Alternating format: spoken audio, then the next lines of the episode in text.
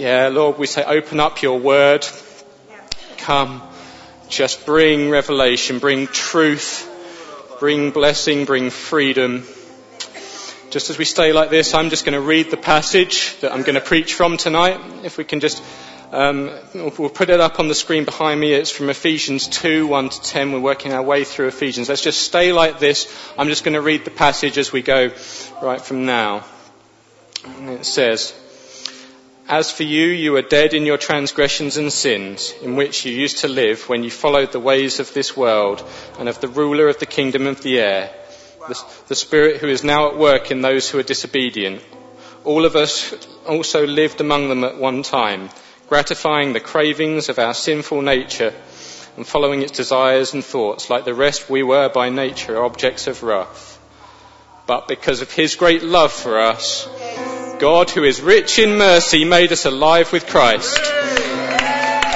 Even when we were dead in transgressions, it is by grace you have been saved, and God raised us up with Christ and seated us with him in the heavenly realms in Christ Jesus, in order that in the coming ages he might show the incomparable riches of his grace, expressed in his kindness to us in Christ Jesus.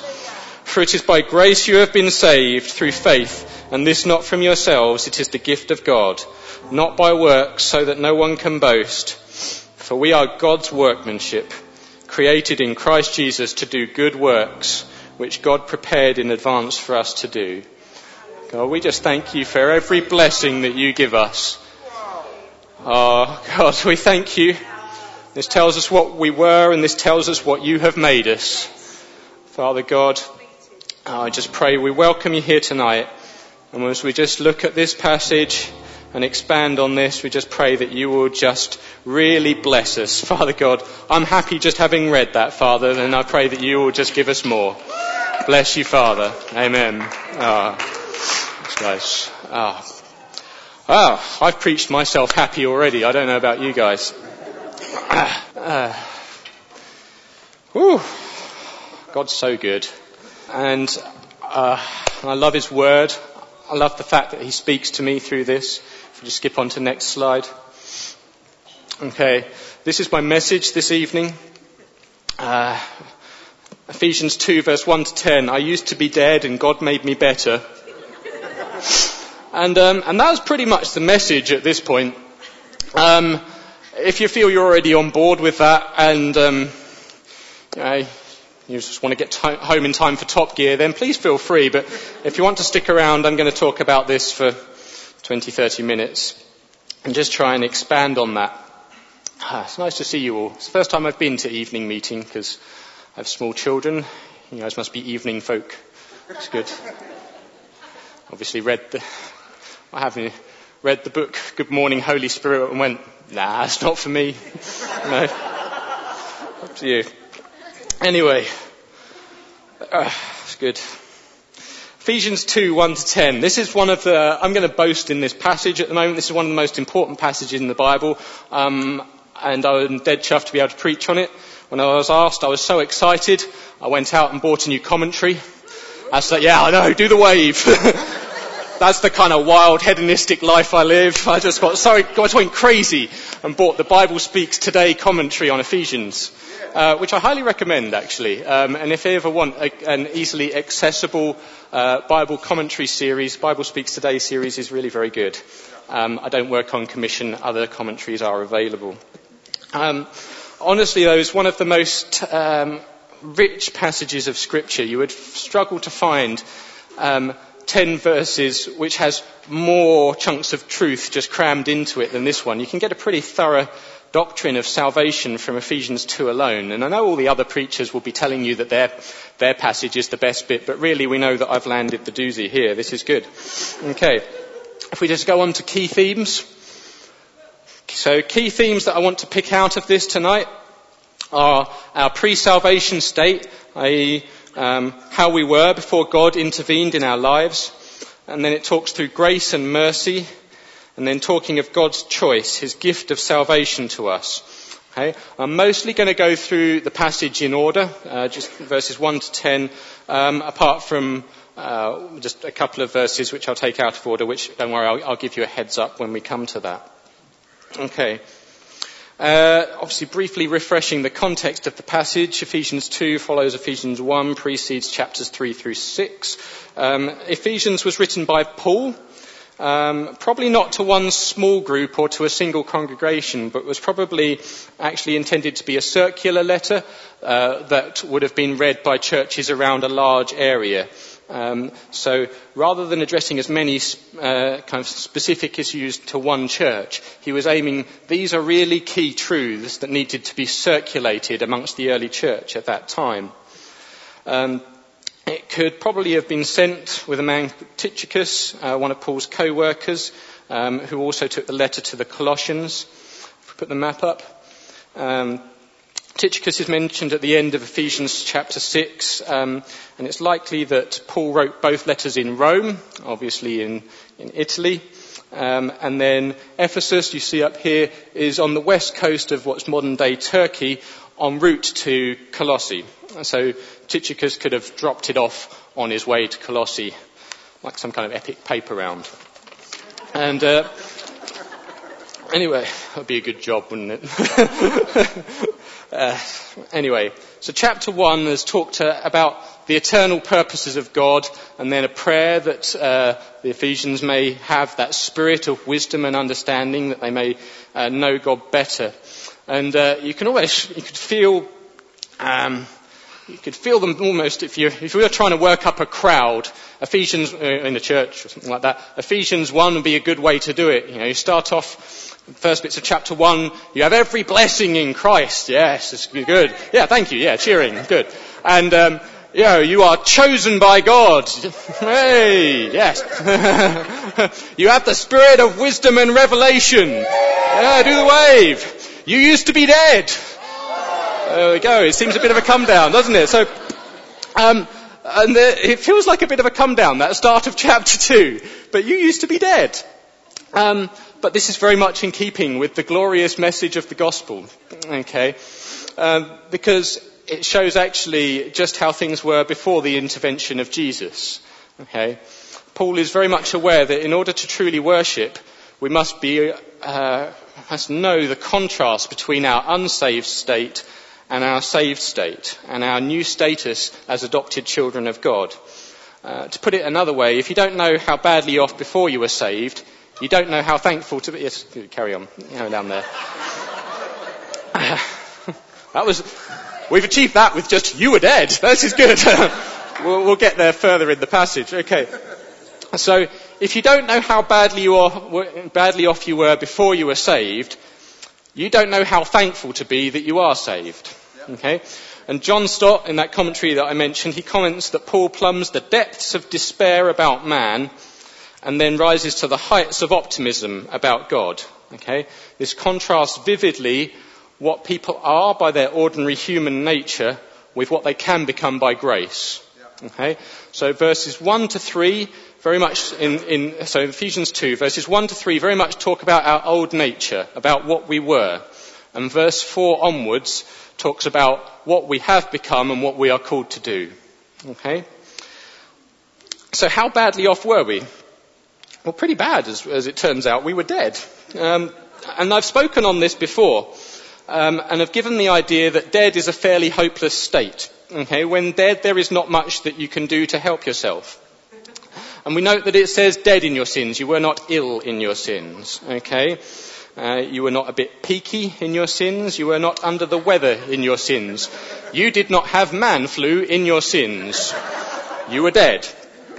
Okay? It is not even saying that your sin had made you critically ill. Um, we just get the video clip ready at this point, ready to go. It says, we were dead. We didn't get a say in the matter. Okay? God wasn't asking us what we could bring to the table to help in being saved. It was all down to Him. Okay? There wasn't anything we could do to intervene. Okay? So it's not like this example. If we can get the video clip ready to roll. Bring out today! Bring out today. Here's one. Ninepence. I'm not dead. What? Nothing. Here's your ninepence. I'm not dead. There. He says he's not dead. Yes, he is. I'm not. He isn't? Well, he will be soon. He's very ill. I'm getting better. No, you're not. You'll be stone dead in a moment. Oh, I can't take him like that. It's against regulation. I don't want to go on the car. Oh, Dobby's such a baby. I can't take him. I feel fine. Well, do us a favour. I can't. Well, can you hang around a couple of minutes? He won't be long. Oh, I've got to go to Robinson's. They've lost nine today. Well, when's your next round? Thursday. I think I'll go for a walk. You're not fooling anyone, you know. Look, isn't there something you can do? I feel happy. I feel happy. Ah, thanks very much. Oh, sure. See you on Thursday. Right, right. There we go, the first Eastgate use of Monty Python in a sermon. Okay. The telltale giveaway that that man wasn't dead was he was voicing an opinion as to what was happening to him. Okay, there's the link there. Okay, he wasn't expressing an opinion. Dead people are unable to do that. He was indeed not dead until he was whacked fiercely round the head. Okay, the key point is we were not able to shout out to God to help us. Okay? We were not able to bring anything to that. Okay? We were wholly dependent on Christ to act in our lives. You want an exa- another example with a more of a physical example. Okay? When Jesus raised Lazarus from the dead, he did not turn up to the tomb and say, Lazarus, let's work together on this. Okay? He didn't ask Lazarus what he was going to contribute to that situation. Okay? And in the same way, we could not save ourselves. Okay? And at this point is the bit where I'll take the, a couple of verses briefly out of order. If you skip up to verses 8 to 9, it says, For it is by grace you have been saved through faith, and this not from yourselves. It is the gift of God, not by works, so that no one can boast. Saving faith is given by God. We have no grounds for boasting other than we boast in Christ. We boast in all the glory of Christ and we point all the glory, all the credit to Him. Okay? And here we come back to that paradox, um, which uh, David Webster talked about when he, he talked on Ephesians 1 weeks ago, of that paradox of you are chosen, yet you have free will. Okay? We have free will, Yet in actual fact, there was nothing we could do to save ourselves. And don't worry if you can't get your head around that. I can't and you never will fully. But in actual fact, know that the decision that you made to follow God was a very real decision. And that was your, you choosing.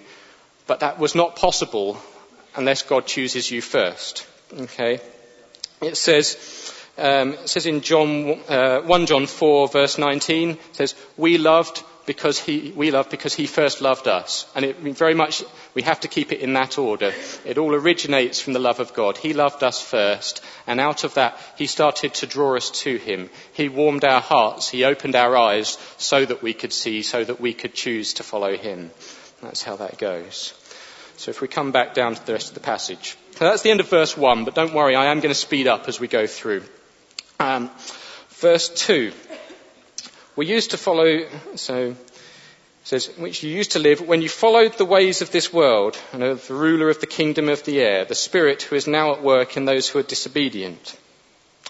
We used to follow the ways of the world and the ruler of a very different kingdom, okay? The kingdom of the air, which is the devil, okay? We belonged to a different kingdom whose heart was disobedience of God and not acknowledging his lordship over all, okay?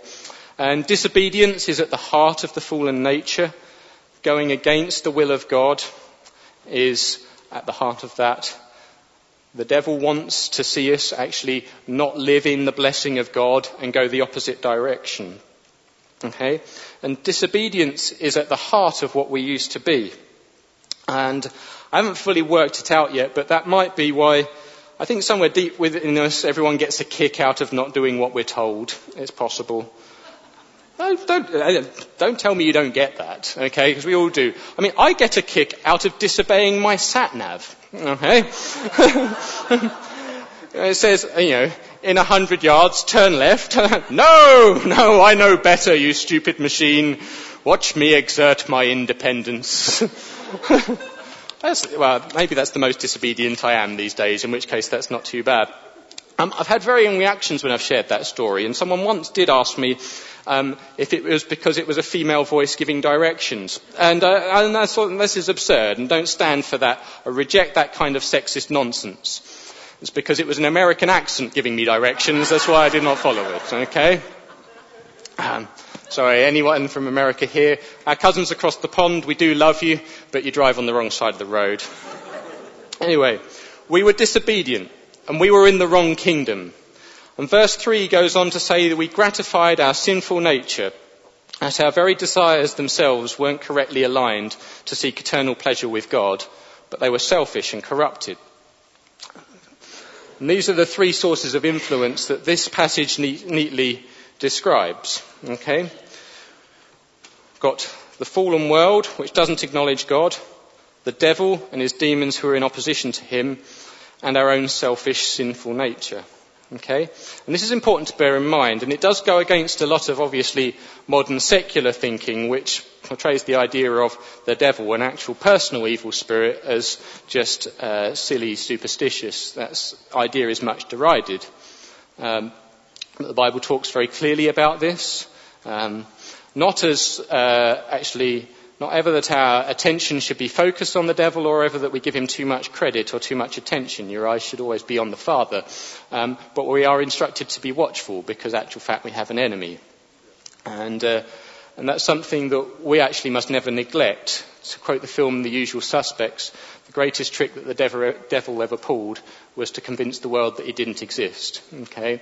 And I think that's behind a lot of, you know, I'm sure a lot of that modern secular thinking which denies any existence of that, in actual fact, just plays into his hands.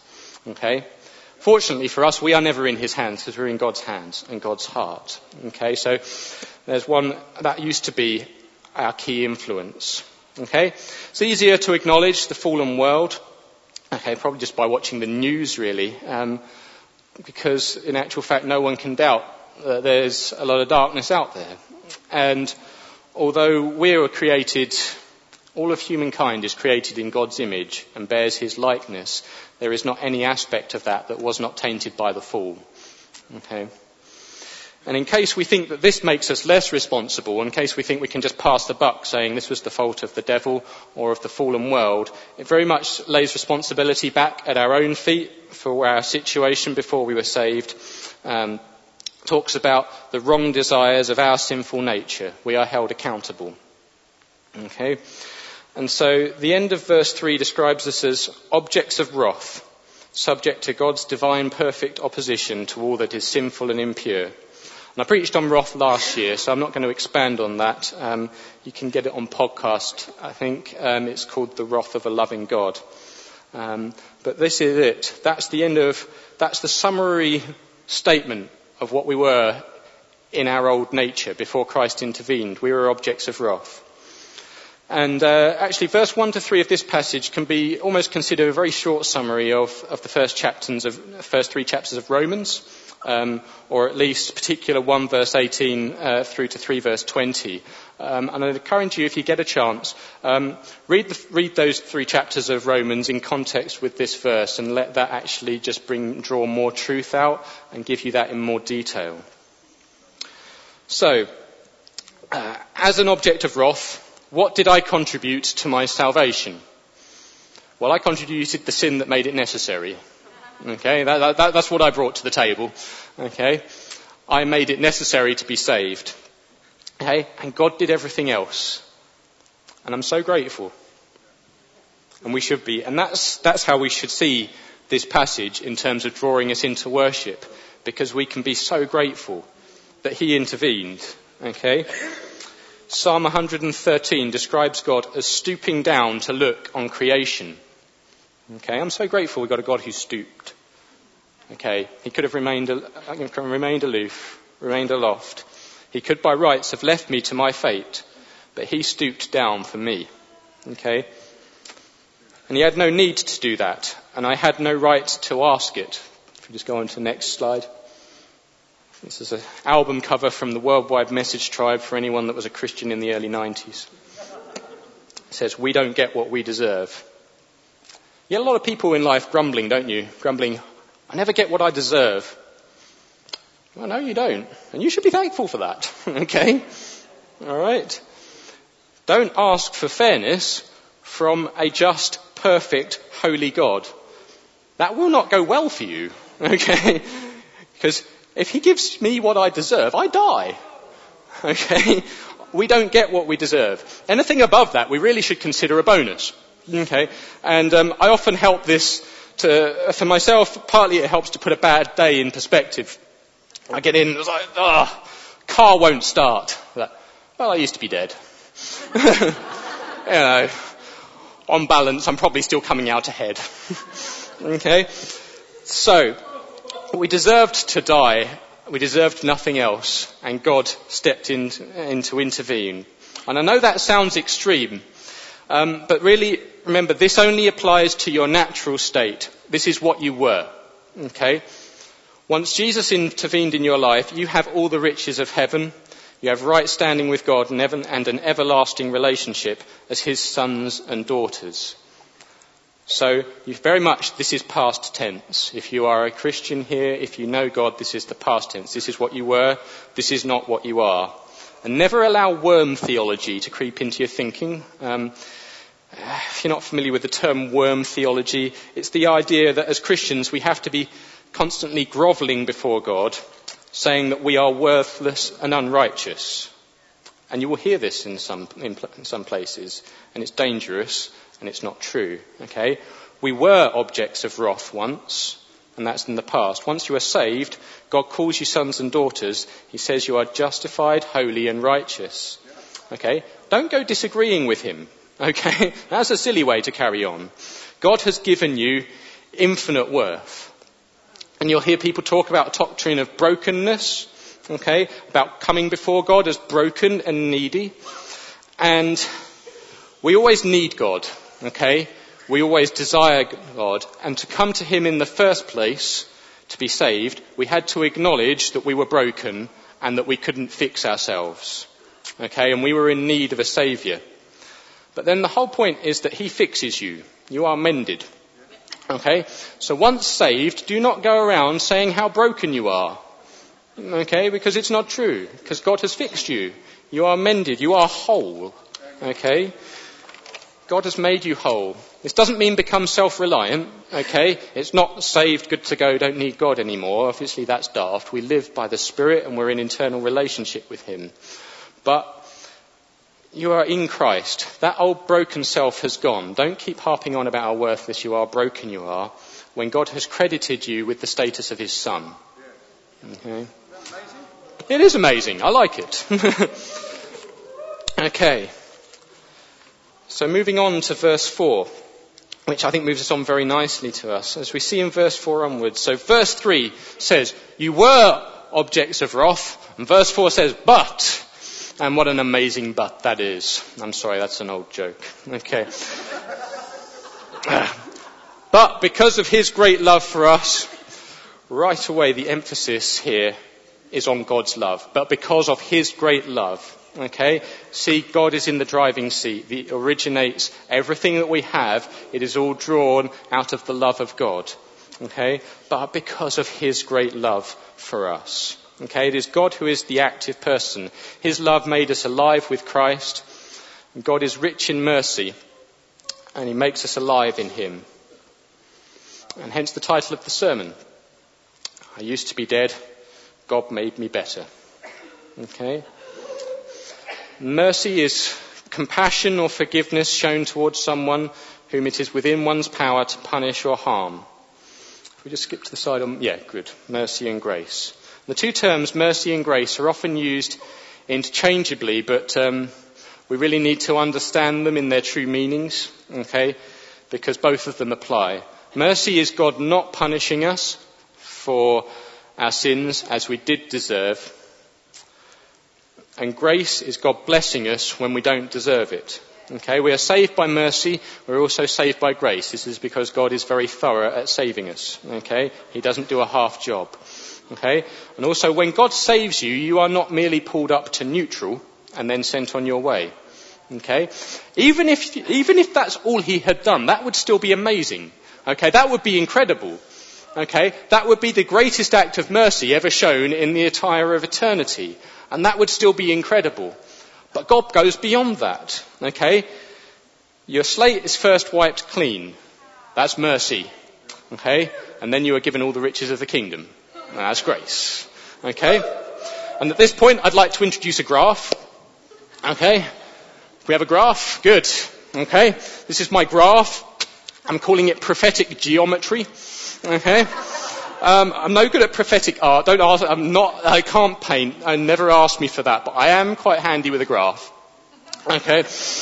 And uh, and I'd like to illustrate mercy and grace by this. So if you see here, if you've got the y-axis going up there, if you consider that spiritual status, okay, with, uh, for those of you listening on the podcast, we'll find some way of getting this to you.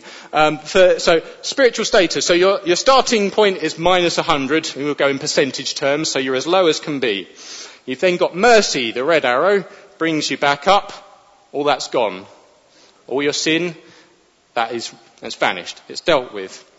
And then you've got grace that takes you upwards, all the way upwards into the richness of the kingdom. Okay? He takes you up higher and higher. He seats you in heaven, as we'll come on to. Okay. Your salvation is so much more than just forgiveness. Even if it was, that would be great. But it's not just some cosmic let off of your sins. It's adoption as family and it's infinite blessing. If prophetic geometry has really started to float your boat, we've got one other chart there, which is a pie chart. There's a pie chart here that, we, that shows the percentage credit uh, due for my salvation. Thanks. Okay.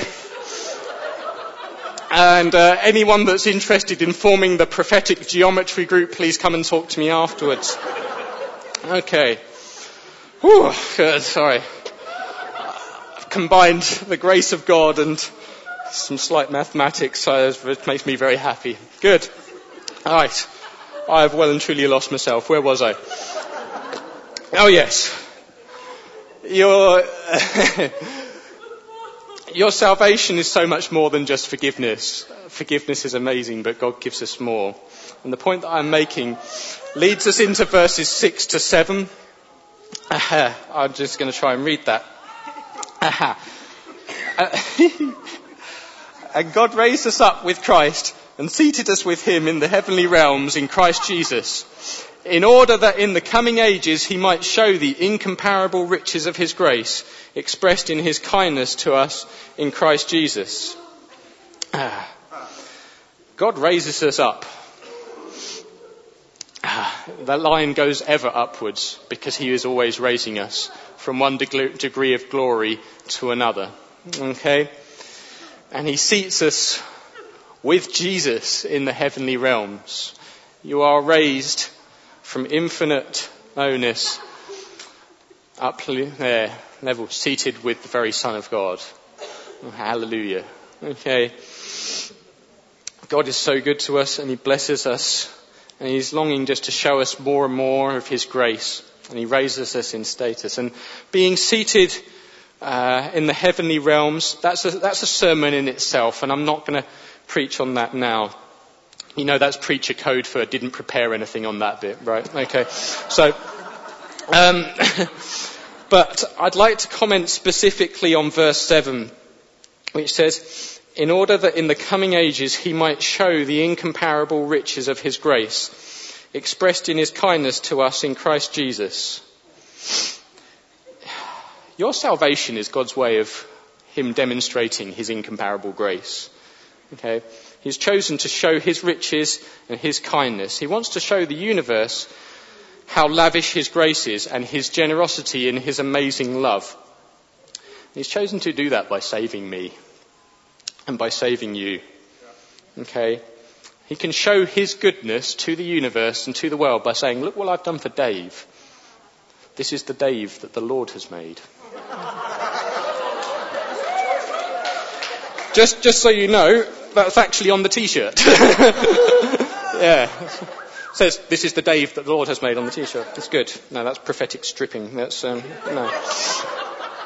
For the podcast, no, I wasn't. Um, anyway. But if you ever doubt, start to doubt that God has good things in store for you, remember that He has chosen you to show His glory. Okay? And this links in very nicely. If you read into chapter Ephesians 3 verse 10, um, he says that uh, God chose the church to make known His wisdom. Okay?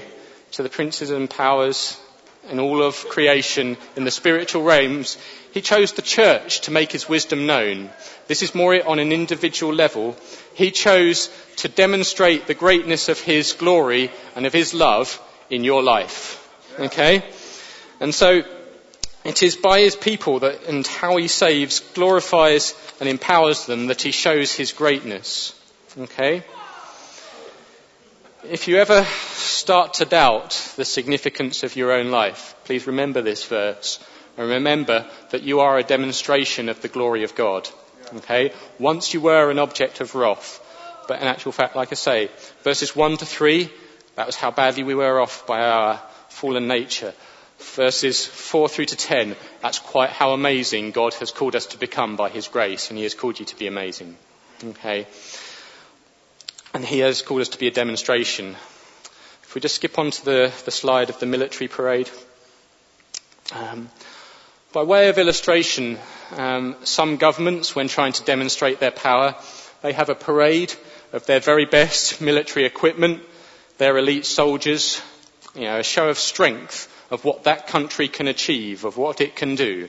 Or in the case of Britain, we have men with big furry hats. Okay, um, but no, actually, are, these are still elite troops. This is just their dress uniform. Okay, but in worldly terms, people show off their power and their strength and their might, and they do it. You know, they they, they don't you know, throw out, you know, the military reserves and the ropey units and the broken down equipment on these parades as a demonstration of power. You show your very best. God shows His very best. He shows it through you. Okay? You are a demonstration of the glory of God. Okay? That's verse 7. We'll skip over verses 8 to 9 as I've talked about earlier, but I think just remember that. You are chosen by God and He gave you saving faith. He's amazingly generous. Okay? All credit goes to Him, like we say earlier. But I'd like just to come in uh, just to verse 10. And this leads on quite nicely from what we've been talked about, about being a demonstration of all God's glory and goodness. Okay. Verse 10. For we are God's workmanship, created in Christ Jesus to do good works which God prepared in advance for us to do. Okay. God is a master craftsman and we are made new, we are made perfect, we are made whole. We are all His workmanship created in Christ. Very much once again, we are in Christ. All our credit goes to Him. Our status is defined as being in Christ because all that sin is hidden by His blood and all of our righteousness is because we are credited, credited it from Jesus. And He prepares good works in advance for us to do. Oh, a brilliant idea, isn't it? Okay?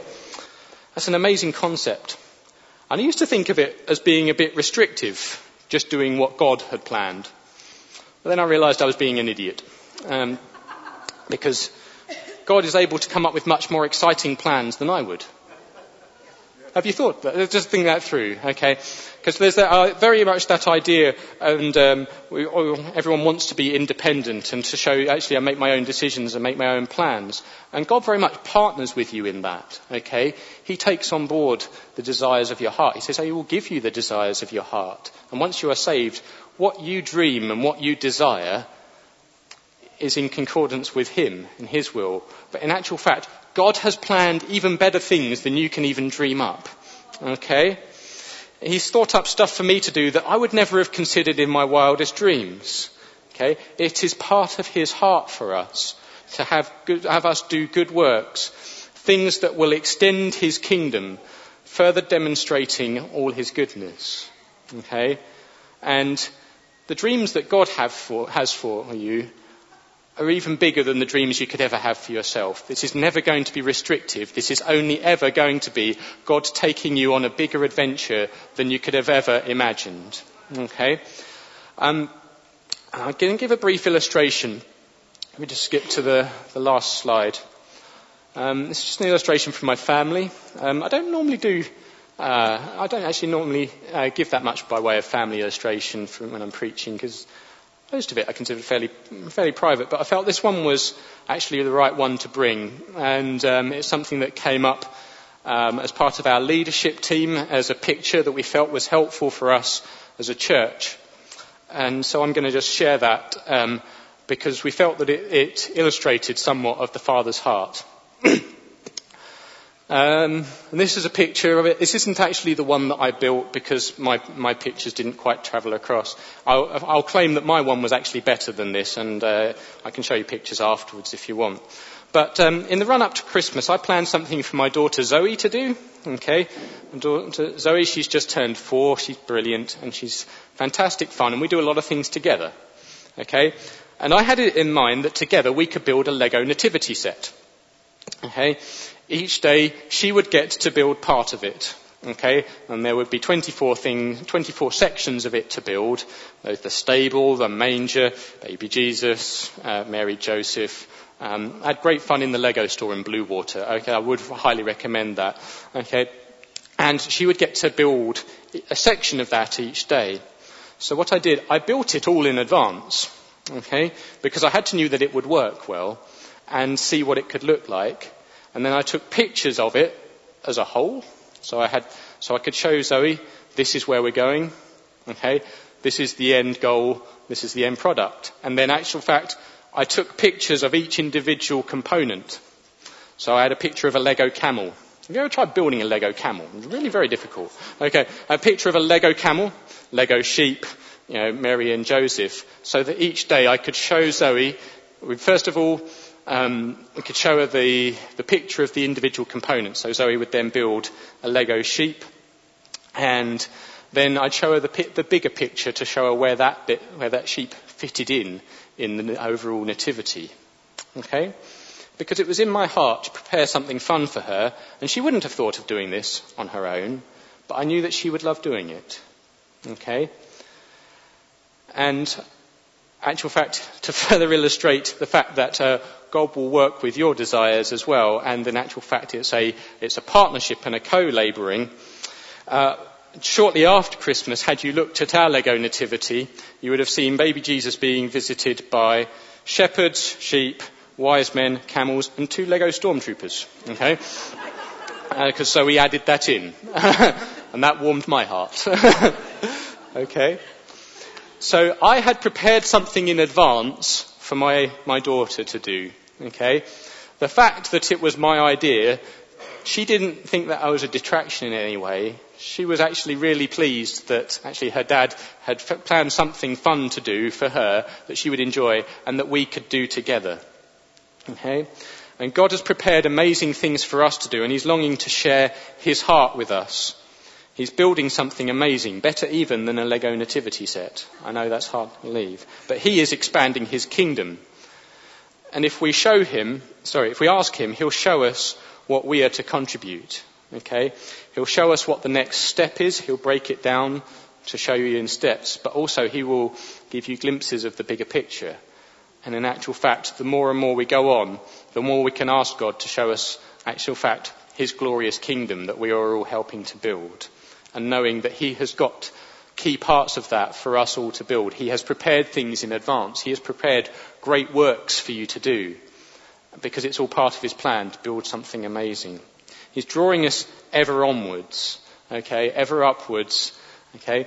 We are raised with Christ and we get to be His ambassadors to the world and He gets us to build His kingdom to work together with him, and he's longing just to share, a, share his heart with us and take us on an incredible adventure. And what I've tried to show by looking at these 10 verses is that we look back at what we, are, what we were. Okay, we acknowledge the incredible saving work of God. And then we look forward because we know what God has made us by his grace. Okay, and we know we've been raised with Christ and we're chosen to show his glory and he has an amazing future for us. And I'd love all of us just to get to grips with that more and more. Or if you're here tonight and you don't know him, he wants to. He wants to know you. Okay, don't worry about the stuff, you know, has he chosen me or not? If it is in your heart to know him, he will never turn you away. It says that very clearly in Scripture. And in actual fact, if it is in your heart to know Him, He is already speaking to your heart, and He is already starting to warm you to Him. and wanting to give you more and more of His love. He is wanting to bless you in abundance, to forgive every wrongdoing that's ever been there, and to replace it with an incredible gift of His presence and His love. And most of us here already do know Him, I know that. Um, but let God speak to you about what He has in store for you and about His heart for you and just His desire to show His love and glory through you and never ever lose sight of His amazing mercy and grace that took us, plucked us from being objects of wrath and raised us up with Jesus. Okay. I'm going to finish actually, that's the end of what I've, I've got to say, but I'd love us just to respond if we can. Um, could we, can we stand? Eric, would you mind just playing something in the background, you guys? Can you come up? Okay. We're going to, in a minute, we're going to sing that's the song that um, these guys were playing at the start, which, when I, this one very much, um, God used just to speak to me, is just talking about mercy, and this song really emphasizes that. And uh, I love it when, um, when God just speaks to us in worship in that way. I'm just going to pray for us, and then, actual fact, I'm going to hand back over to these guys um, just to lead us in this one song again. And uh, yeah, Father God, pray that we will never lose the wonder at how amazing your mercy is. Let us never lose sight of that. Let us always keep in mind what we were and what you saved us from, but always with amazing thankfulness that that is no longer what we are, that no longer has any grip on us, that is gone. That slate is wiped clean. Thank you for your mercy, Lord God, your amazing mercy and your wonderful grace that takes us ever upwards into the riches of your kingdom and into your presence. Father God, let this always be our song of worship. Father, we are just so grateful. Lord Jesus, we give all honour and all glory to you, all credit to you. You are the wonderful Son of God. You are our Saviour. You stooped down from your place in heaven and you saved us. Thank you so much for your mercy, God. Thank you that you call us ever onwards. And while we sing this song, thank God for His mercy, thank God for His grace, and also allow Him to plant new dreams in your heart. Allow Him to say, this is what I've got planned for you. And this is my adventure with you. Thank you, Father, for your grace. Yeah, let's sing.